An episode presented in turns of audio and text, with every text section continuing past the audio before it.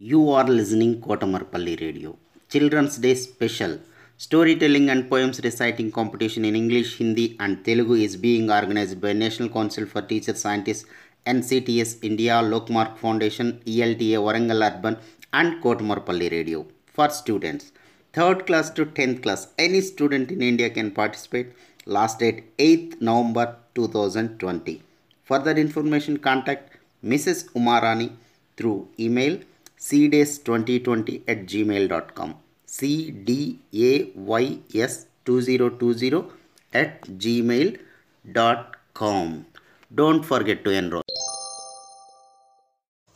If you can't be a pine on the top of the hill, be a scrub in the valley, but be, but be the best little scrub by the side of the hill. Be a bush if you can't be a tree. If you can't be a bush, be a bit of the grass and some highway happier make. If you can't be a muskie, then just be a bass. Be the liveliest bass in the lake. We can't all be captains, we've got to be crew.